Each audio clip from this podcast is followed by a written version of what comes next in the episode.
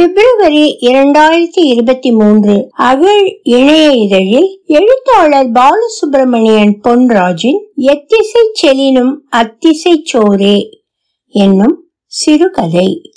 ஒலிவடிவம் சரஸ்வதி தியாகராஜன், பாஸ்டன்.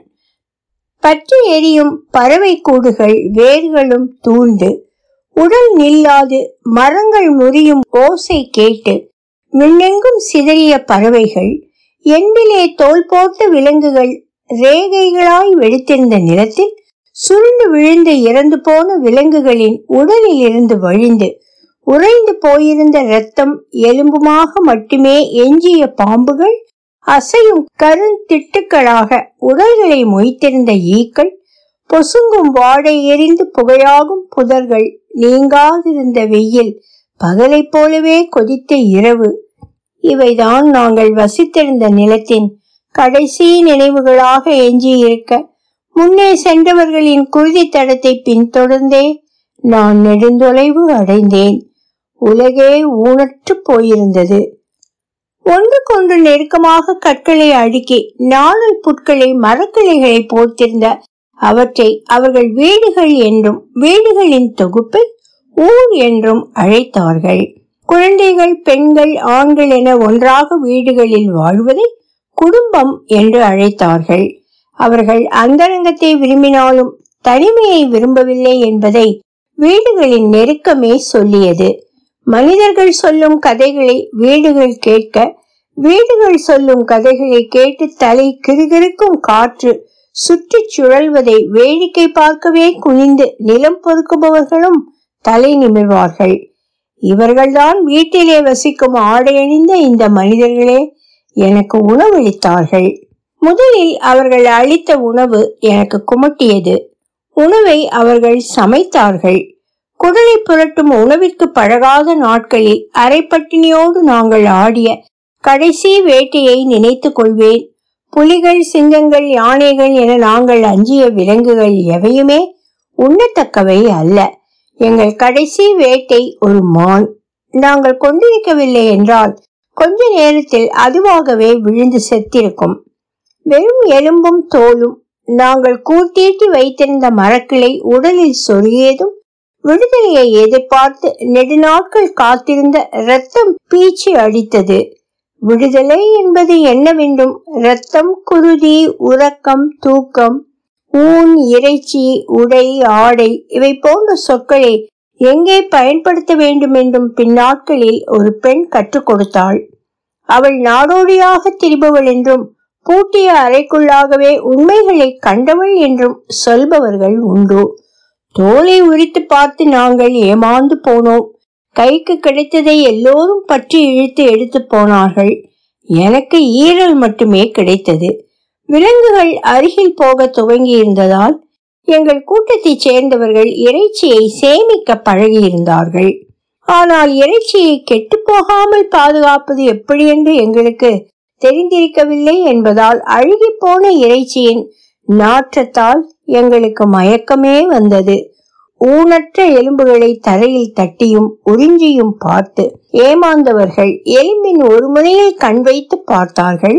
என் கையில் இருந்த ஈரலை நான் நெருப்பில் சுடுவதற்கு முன்பே தட்டி பறித்தவன் வெறும் எலும்பை கொடுத்தான். நான் அதன் ஒரு முனையில் கண் வைத்து பார்த்தேன். விண்மீன்கள் தெரிந்தன. நான் எடுத்து வந்த ஈரலை கொடுக்க சொல்லி கேட்டபோது என்னிடமிருந்து அதனை தட்டி பறித்தவன் என் கன்னத்தில் அறைந்தான். அன்றுதான் அந்த அறைக்கு பிறகு அவர்கள் ஒரு நாள் என்னையும் கொண்டு தின்று விடுவார்கள் என்று அஞ்சியே நான் அவர்களை நீங்கினேன். உடல் வற்றி கண்களில் நிரம்பியிருந்த அறையிருட்டோடு கூரை வேய்ந்த வீடுகள் இருந்த நிலத்தை அடைந்தேன். என்னை கண்டு நீரும் கூழும் அளித்தவர்களில் ஒருவன் சொன்னான், இவன் இப்போதுதான் காட்டில் காலத்திலிருந்து வந்திருக்கிறான். இவன் கடக்க வேண்டிய காலம்தான் இன்னும் எவ்வளவு. அவர்களில் ஒருவன் இடுப்பில் கட்டிக்கொள்ள கோவணம் ஒன்றை அளித்தான். வேட்டையின் போது குதித்து ஓடுவதற்கு இடைஞ்சலாக இருப்பதாலும் துள்ளி துள்ளி குதித்து வலியெடுத்து விடுவதாலும் எங்கள் குறிகளை நாரால் இழுத்து கட்டி கொள்வதுண்டு. இங்கே விலங்குகளை கொள்பவர்கள் இருந்தாலும் வேட்டையாடிகள் யாரும் இல்லை. எனினும் அவர்கள் இடைப்பகுதியில் உடை அணிந்திருந்தார்கள். நான் ஆடை அணிந்தவன் ஆனேன். என் உடல் வலுப்பெறும் வரை அவர்கள் தொடர்ந்து இறைச்சியும் தாவரங்களில் விளைந்தவற்றையும் உணவாக கொடுத்தார்கள். அவர்கள் கொடுத்த உணவை கையால் தொடுவதும் நாக்கில் வைப்பதுமே எனக்கு வெறுப்பாக இருந்தது. அவற்றின் மனமும் வலுவழுப்பும் அருவருப்பாக இருந்தன. மெதுவாக நான் சமைத்த உணவிற்கு பழகினேன். சுட்டு தின்பதற்கு மாறாக இறைச்சியை வேக வைக்க பழகியிருந்தார்கள். சமைப்பதற்கு தேவையான சட்டிகளையும் செய்திருந்தார்கள். இவன் இன்னும் சுட்டு தின்னும் இறைச்சியின் காலத்தில் வாழ்கிறான், எப்போதுதான் அடுப்பின் காலத்திற்கு வருவானோ. தலையில் அடித்து சென்றவனின் குரல் அடுப்பில் எறிந்த விறகில் விழுந்து சடச்சடத்தது. ஆனால் வெகு விரைவாக நான் அடுப்பின் காலத்திற்கு வந்துவிட்டேன். அப்போதும் அவர்கள் என்னை அவர்களில் ஒருவனாக மதித்திருக்கவில்லை. ஒரு கல்லை சுற்றி பூக்களை சொரிந்து அதனை தெய்வமென்று அவர்கள் வழிபடும் நாட்களில், குறிப்பாக விண்ணில் தோன்றும் அவர்களால் பெயர் வைக்கப்பட்டிருந்த விண்மீன்களை கணக்கிட்டு விளக்குகள் ஏற்றும் நாட்களிலும் அவர்கள் பலியிட்டு சமைத்த உணவில் எஞ்சும் எலும்புகளையே எனக்கு தந்தார்கள். ஒருவன் பூச்சுற்றி இருந்த கல்லை வணங்க சொன்னான். நான் வணங்க முற்படும் போது கூட்டத்தில் ஒருவன் சொன்னான், இவன் இன்னும் தெய்வமற்ற காலத்திலே வாழ்பவன். நம்முடைய தெய்வத்தை இவன் வணங்க தேவையில்லை. நமது தெய்வம் நம்மை மட்டுமே அறிந்திருக்கும். கூட்டம் அவன் பேச்சை கேட்டு என்னை நெட்டி தள்ளியது. தெய்வத்தை இழந்ததால் அல்ல, கூட்டத்தில் இழிபட்டு என் கையில் இருந்து எலும்பை இழந்ததை நினைத்தே நான் சோர்வடைந்தேன். ஒரே ஒருவன் பேசும் பேச்சை ஏன் அவர்கள் எல்லோரும் கேட்கிறார்களோ அதன் ஆபத்தை அவர்கள் உணர்ந்திருக்கவில்லை.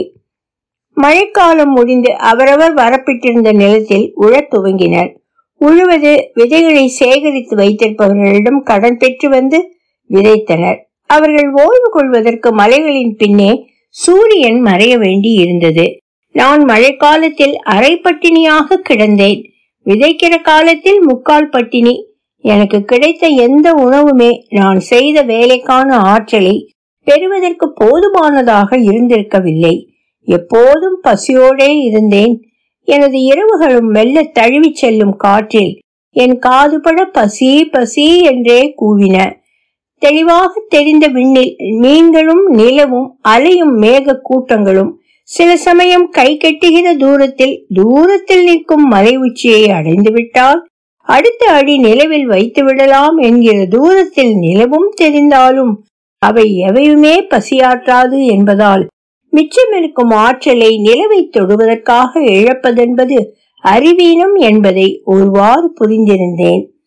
எப்போதும் உணவை தேடு, உடலில் ஒட்டி இருக்கும் ஆற்றல் தீரும் போதும் கூட என்பதை தவிர அவர்களை போன்று பெண்களை அழைத்து கொண்டு மறைப்புகளின் பின்னே செல்லவோ குழந்தைகளை குளிக்க வைப்பதையோ நான் விரும்பியதில்லை. இவன் இன்னும் குடும்பமற்ற காலத்திலே வாழ்கிறான், எப்போதுதான் மனைவி என்பவளின் வாசனையை பெண்களின் கூட்டத்திலிருந்து தனித்து அறிவானோ. இலைகள் பழுத்து நிறம் மாறி உதிர்ந்து புத்திலைகள் தழைத்து நாட்கள் பல சென்றதும் அவரவர்க்கென்று பிரித்து வைத்திருந்த பயிரிடும் நிலங்களுக்கு அருகே எனக்கு ஒரு துண்டு நிலத்தை கொடுத்தார்கள். அவர்களது நிலத்தில் உழைத்த நேரம் போக எனது நிலத்தில், இதை சொல்வதற்கு எவ்வளவு உற்சாகமாக இருக்கிறது, கல்லை பொறுக்கி களைகளை நீக்கி வரி வரியாக உழுது விதைக்க துவங்கினேன். எனது கையும் ஏறும் வரைந்த கோடுகளின் நேர்த்தியால் கண் விரிந்தவர்கள் பலர். விதைகளை கடன் பெற்று வந்து விதைத்து பயிர் வளர்த்து அறுவடை செய்த நாட்களில் அவர்கள் ஒன்றுமே சொல்லவில்லை. என்னுடைய நிலத்திலே விளைந்தவற்றை மொத்த விளைச்சலோடு சேர்த்து பங்கிட்டு பிரித்தார்கள். எனக்கு வழங்கப்பட்ட பங்கு மழைக்காலத்திலும் கழுத்து வரை தின்பதற்கு போதுமானதாக இருந்தது. இலைகள் பழுத்து நிறம் மாறி உதிர்ந்து புத்திலைகள் தழைத்து நாட்கள் பல சென்றதும் அங்கிருந்த பெண்களின் நடுவே உடலில் மேடுகள் முளைக்க துவங்கியிருந்த ஒரு பெண்ணை பார்த்தேன். நிலத்தில் உழைத்திருந்த அவள் உடலெங்கும் மண் ஒட்டி பழுப்பாக தெரிந்தாலும் எப்போது என்னை பார்த்தாலும் அவள் கண்களால் புன்னகைத்து உதடுகளை சுழிப்பாள். நான் நீர் தழும்பும் குளமாக என்னை உணர்ந்தேன். பல நாட்கள் நாங்கள் மரங்களில் ஏறி அடர்ந்திருக்கும் கிளைகளின் நடுவே மறைந்து தனித்திருந்தோம். அவளுடைய வாசனையை தனித்து அறியும் அளவிற்கு நான் பெண்களின் வாசனையை முகர்ந்ததில்லை. அவளுடைய வாசனை புத்திலைகளை கைகளில் கசக்கி முகர்வதை போல் இருந்தது. ஒரு கூட்டம் வழங்கும் அனுமதிகளுக்கும் எல்லையுண்டு என்பதை நான் அப்போது அறிந்திருக்கவில்லை. அதை அறிந்தே இருந்தாலும் ஒரு பெண்ணின் வாசனையில் கட்டுண்டவனால் அந்த கட்டிலிருந்து மீண்டும் கண் திறந்து அனுமதிகளின் எல்லைகளை பார்த்திருக்கவும் முடியாது. இலைகள் பழுத்து நிறம் மாறி உதிர்ந்த காலத்தில் மரங்களும் மழை பற்றி இருந்தன. வீடுகளையும் நிலங்களையும் விட்டு தொலைவாக வந்துவிட்டோம். விரல்களாக விரிந்திருந்த அகலமான கிளையொன்றில் அமர்ந்து அந்த பெண்ணை முத்தமிழ நெருங்கும் போது ஊரையே அழைத்து வந்த ஓசையை கேட்டு நாங்கள் களைவதற்கு முன்பாக அம்பு ஒன்று அவள் மார்பை துளைத்தது. எனக்கு குறிவைக்கப்பட்டிருக்கலாம். அவளை பிடிப்பதற்குள்ளாக மரத்திலிருந்து கீழே விழுந்தாள். கீழே விழுந்து அவள் உடல் முறிந்த ஓசை எங்கள் நிலத்தில் முறிந்து விழுந்த மரங்களின் ஓசையை போன்றிருந்தது. அவள் இறந்ததை தொடர்ந்து என்னை அடித்து துன்புறுத்தி நிலத்தை உழுவதற்கான கலப்பையை பிடுங்கியதோடு அவர்கள் கூறி வேந்திருந்த நிலத்தை விட்டே என்னை விரட்டினர். வலி தாங்க முடியாத போதும் உரத்து சொன்னேன், இது நிலம், நீ என்றும் நான் என்றும் ஒரு வேறுபாட்டையும் அறியாதது. இங்கே நீ விதைத்தாலும் விளையும், நான் விளைத்தாலும் விளையும். அது விதையையும் விண்ணிலிருந்து வருகிற மழையையும் வெயிலையும் காற்றையும் பொறுத்தது. இவை நான்குமே கூட நீ என்றும் நான் என்றும் ஒரு வேறுபாட்டையும் அறியாதது. அவர்களில் ஒருவன் தெய்வத்திற்கு பலி கொடுக்கும் நாளில் மொத்த கூட்டமும் யாருடைய பேச்சை கேட்டு தலைசைத்ததோ அவன் என்னுடைய வாயில் ஒரு குத்து விட்டான். இவன் பேசுகிற காலத்தையும் கடந்து சிந்திக்கிற காலத்தையும் நமக்கு முன்னே எட்டி இருக்கிறானே. ஊரின் எல்லை வரை என்னை விரட்டி கொண்டே வந்தவர்கள் திரும்பி போயினர். அவர்களின் குழப்பமான பேச்சுக்களையும் கடந்து சற்று நேரத்திற்கு முன்பாக அந்த பெண்ணின் உடல் முறிந்து எழுந்த ஓசையே எனது காதுகளில் கேட்டது.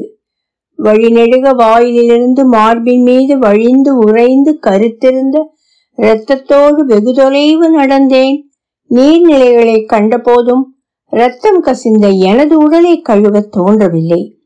அப்போதும் அந்த பெண்ணின் விரல்கள் என் உடலை தடவி விடுவதாக நினைத்தேன். அவள் திரும்ப வந்து உறைந்த இரத்தத்தை கழுவி துடைத்து பிறகு எனக்கும் அவளுக்குமாக ஒரு வீட்டை எழுப்புவோம் என்றும் நம்பினேன். இரவும் பகலும் மாறி மாறி பல நாட்கள், வெயிலும் மழையும் காற்றும் பனியும் மாறி மாறி பல நாட்கள். அப்போது கூந்தலால் தன் உடலை போர்த்தியிருந்த ஒரு பெண்ணை வழியிலே கண்டேன். அவளை ஒரு நாடோடி என்றும் பூட்டிய அறைக்குள் உண்மையை கண்டவள் என்றும் சொல்பவர்கள் இருக்கிறார்கள். அவளிடம் ரத்தம் வழியும் என்னுடைய கதையை சொன்னேன்.